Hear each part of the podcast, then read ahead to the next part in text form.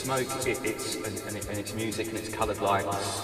You know, to attain transcendence through um, being part of something, a ceremony that's bigger than your yourself. There are religious ceremonies going back thousands and thousands of years that use smoke, coloured lights, and music.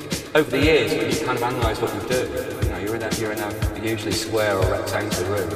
There's smoke and there's coloured lights. But to me, it began to dawn on me that there is a little bit more to it